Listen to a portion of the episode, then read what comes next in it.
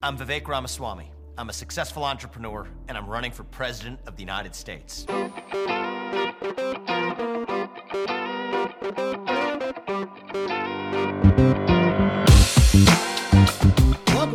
The Journal podcast. I am your host, Michael Graham. Thank you so much for listening and for sharing this podcast with your political friends, junkies, people who are following the first in the nation primary. And of course, I hope you are all uh, subscribing to the absolutely free New Hampshire Journal daily newsletter, nhjournal.com. Well, you just heard a clip of it. The first broadcast TV ad of the First in the Nation 2024 GOP primary from Vivek Ramaswamy. Probably not a surprise that given his financial assets, he's the first guy to uh, throw up a uh, TV spot. And it's, yeah, is it early? Absolutely. But hey, he's there.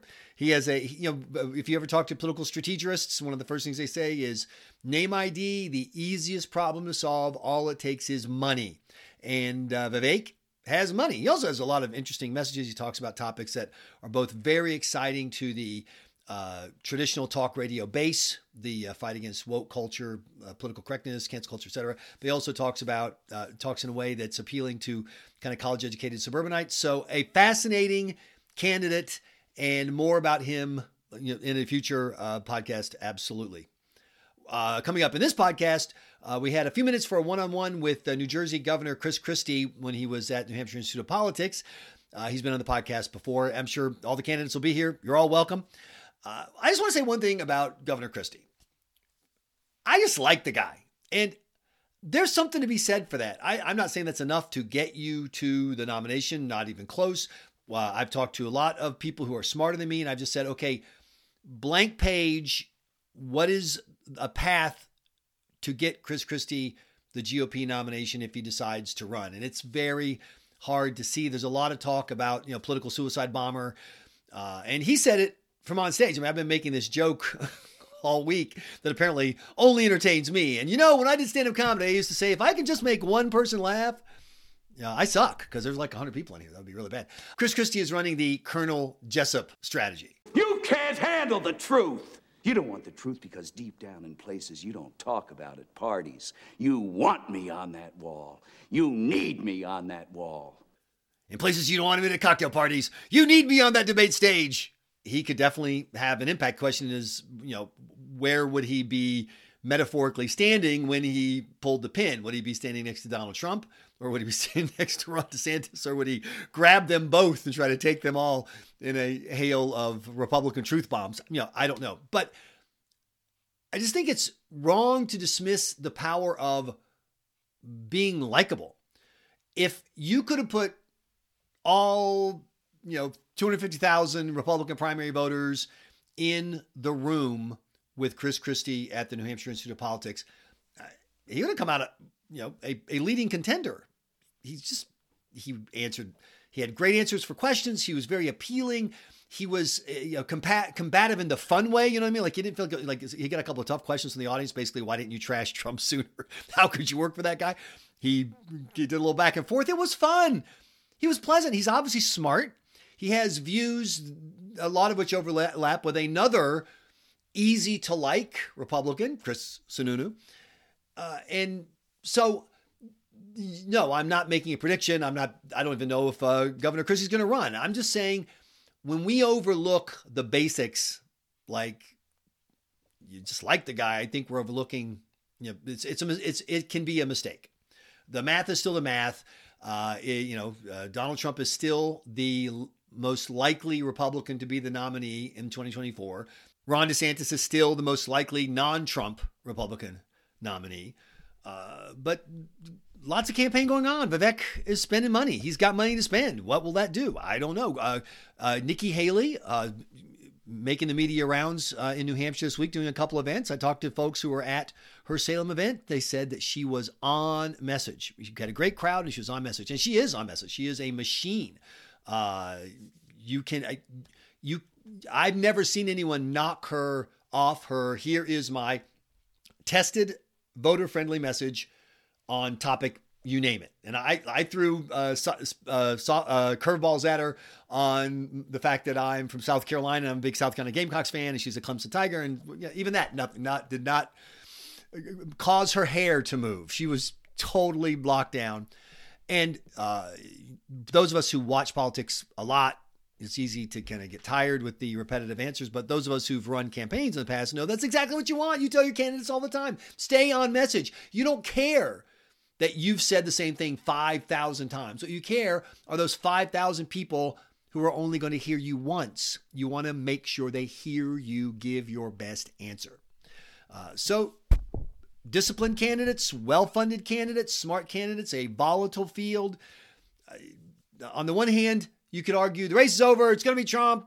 On the other hand, when was the last time we had a presidential contest with an incumbent president who's 82, going to be, and a wildly unpopular vice president behind him versus a guy who's facing four major court cases, any or all of which could have an impact on this race.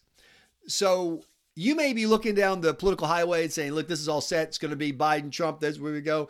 I don't see a political highway. I see a political roller coaster. I see all kinds of unexpected things happening between now and late January, early February when the uh, First Nation primary is held.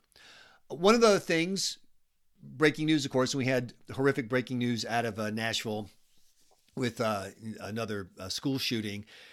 I just got to say, I am loving watching the incredibly bad media coverage. You know, obviously that's compared to the horrific tragedy that these families have gone through, and I'm not that horrific act of violence committed against them, not diminishing that, but oh my gosh, when it turned out that the horrific dirtball killer also is a woman who identifies uh, her gender as male, you could just see the you know the newsroom editors flailing on the floor, pulling their hair and gasping for breath. They don't know what to do. And that's why the coverage has been so bad. I mean, I, I know people who didn't realize until two days after the shooting that the shooter was a woman.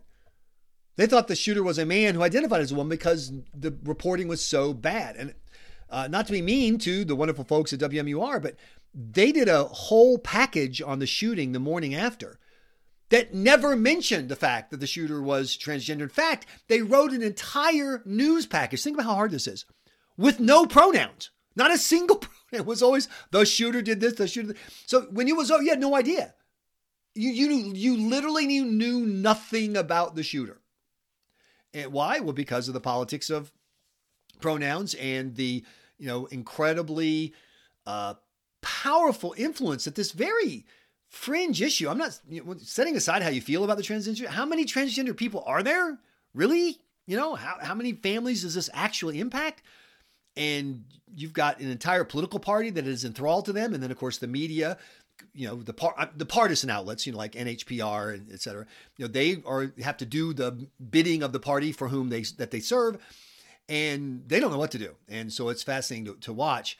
At the same time, you know, the gun issue uh, presents challenges for Republicans, particular Republicans like Governor Chris Sununu.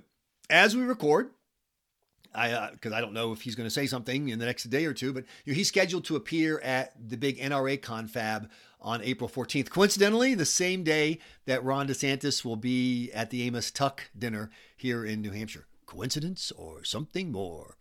Uh, and the New Hampshire Democratic Party, being politically smart, goes after him. What are you doing going to that dinner? You should cancel an NRA event. You should cancel. You shouldn't go. Uh, haven't heard uh, any comment from uh, Governor Sununu's office about confirming, going, canceling.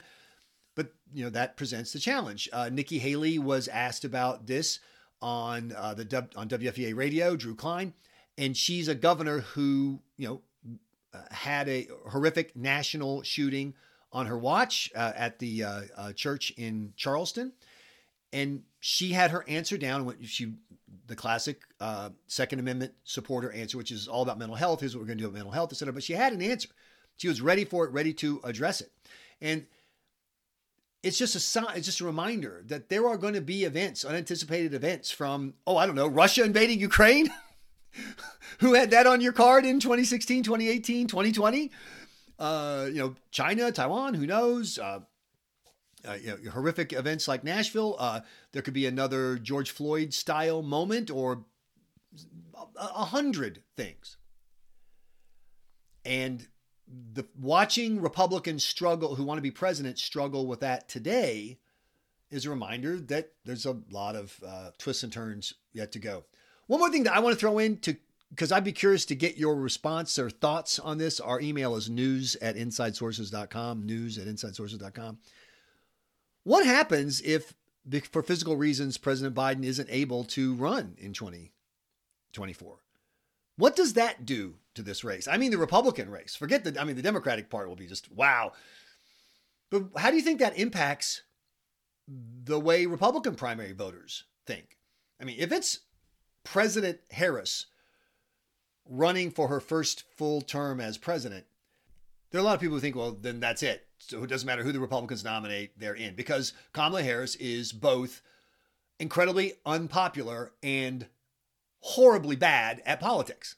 So maybe they're right, maybe they're wrong, but that's the thinking. So what does that do? Does that cause Republican primary voters to think, okay, we don't want to blow this. We've got a chance to have the White House, maybe pick up, you know, Congress, you know, the, the U.S. Senate by having the Democrats have a weak president.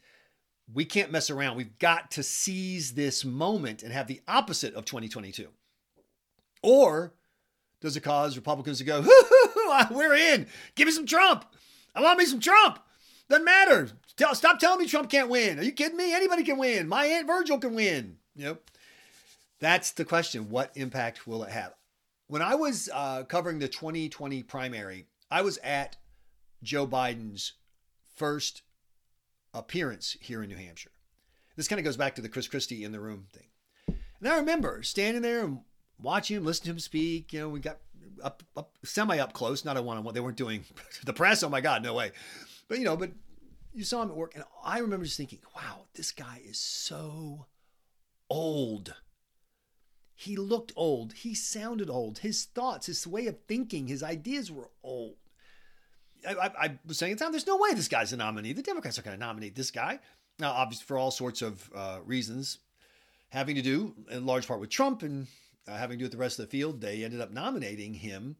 And then he lucked out uh, because of COVID. He was able to campaign without campaigning, he was able to not have to deal with his age. The idea that you're going to elect somebody as old as Joe Biden and never have a consequence for that. It's possible. Politics is not played with a round ball, it's played with an oblong ball. It's possible.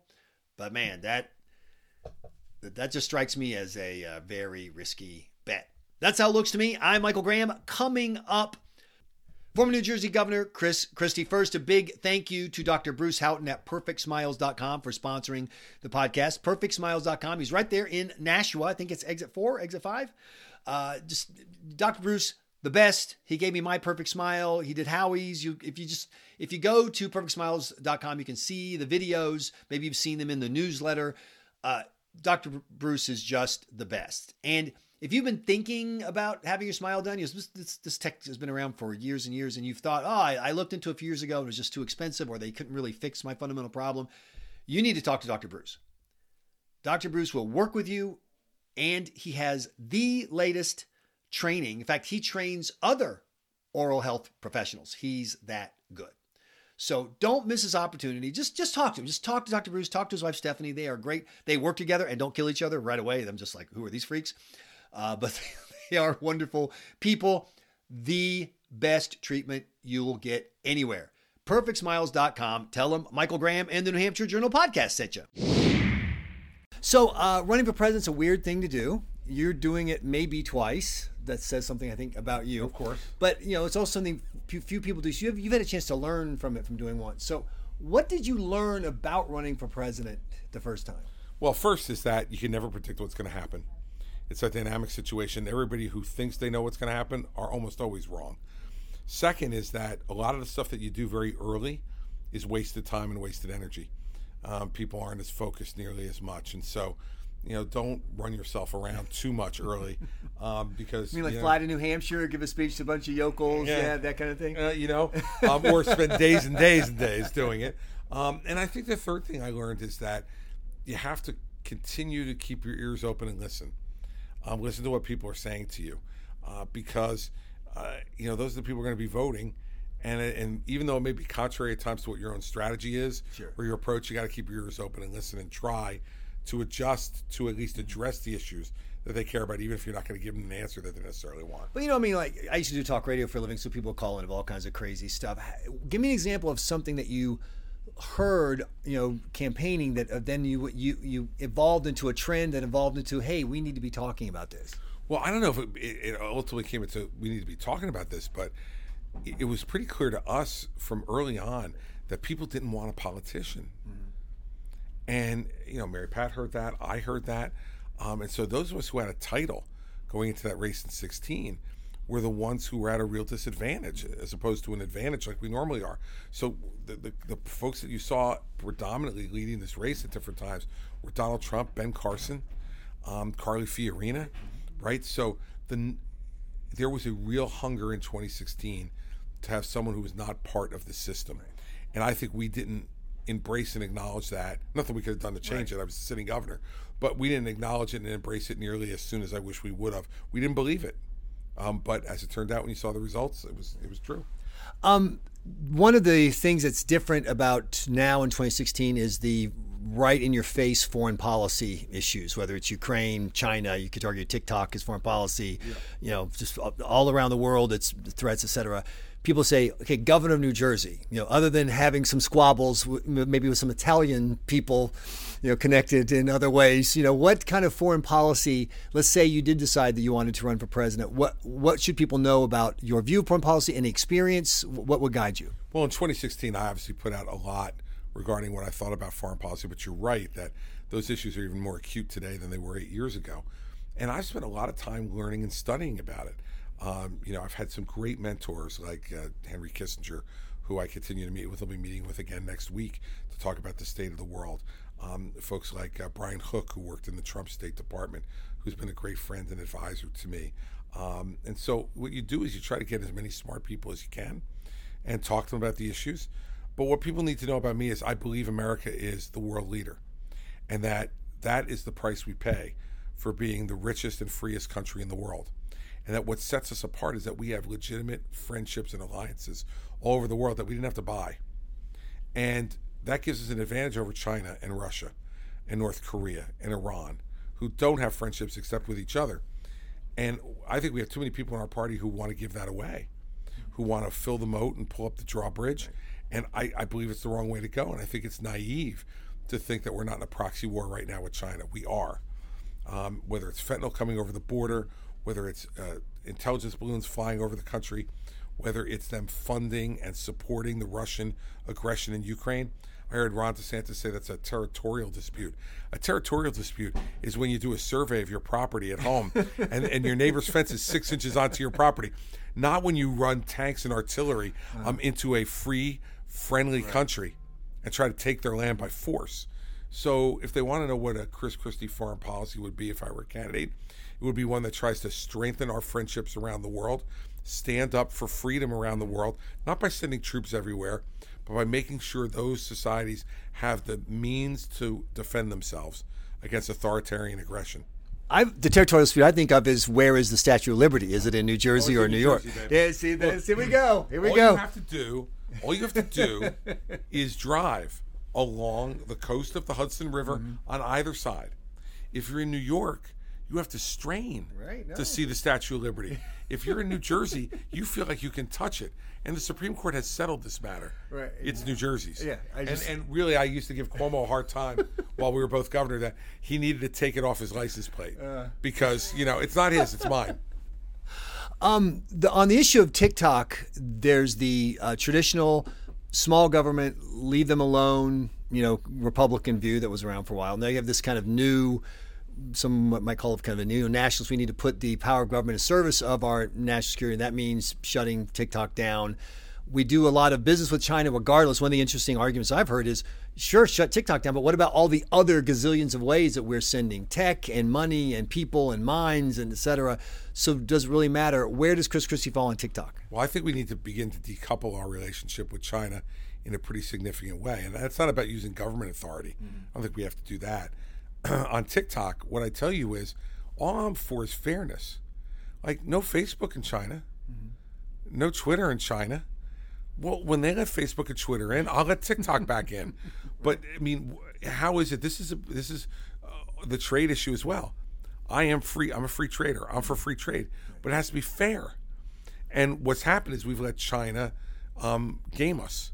And so to me, I wouldn't have let TikTok in in the first place because my view would have been I would have said to President Xi, right. I'm fine with it. Right. Seems like a really great app. I'm sure kids will love it. But they like Facebook and they like Twitter and they like Instagram also. So, how about you open up the doors to that? And we'll open up the doors to TikTok. And that's why I think TikTok should be banned now more than anything else as a statement to the Chinese that we're not going to allow one sided exchange of ideas. It's not what we're for. Okay, one last question because you got stuff to do and you need to drink your tea, et cetera. One of the uh, things that people are now using politics for is search for meaning as opposed to just politics, you know, do stuff. This happened actually at the beginning of the original Cold War. People forget we put in God we trust and, as the motto during in the 50s you know they you know the, the we, there was a re you know religion kind of had a spike in interest because people saw this you know conflict and they turned to faith you look at the new numbers that came out today the Wall Street Journal NORC poll only a third of people have enough confidence to want to have children in the future. They're forget religion; even the family bonds are fraying. Is that a, is there a place in politics for that? Do, do, Republicans have an answer to that, or is that just look? We're going to run the trains. We're going to make sure the banks don't fail. You find your own way to meaning. Well, yes, we're going to run the banks. We're going to make the trains run on time and do all the rest of that, which the Biden administration is not doing right now. But I do think there is a place for leadership in those areas if it comes from a genuine spot of you. Like, I see all this anger in the country right now, and I understand it. There's plenty of things to be angry about. But what do we direct that anger towards? Right now, we have political leaders and media leaders who are directing that anger and stoking it as an attempt to help themselves personally. Media to make money, political figures to enhance their own political standing. Um, I think we need to channel that anger in a way back towards solving problems and saying, okay, you're angry about this. Let's sit down and how are we going to fix it? How are we going to make it better? Um, and and there's something that goes along with that that's trust. And I think there's such a lack of trust right now for good reasons, because government hasn't been telling people the truth. Donald Trump's not a truth teller. Joe Biden's not a truth teller. And so on both sides of the aisle, there's trouble with truth. And I think what the American people are hungry for more than anything else is for the truth to matter again and not to be negotiable. And I think that's where you start on marriage and on faith. Because if truth isn't undergirding all of that, it's hard to have faith in the fact that you can marry someone right. and stay with them like I have for 37 years. It's tough to think that you could raise four children and they're going to grow up to be good people in a and, and happy people. Right. It's hard to believe in a higher being right. if you're not dealing from a place of truth. Thanks so much for listening to this edition of the New Hampshire Journal podcast. Please find us on Twitter, New Hamp Journal, on Facebook, NH Journal, and of course at nhjournal.com where you can sign up for our daily newsletter. I'm Michael Graham with Inside Sources. Thanks again for listening.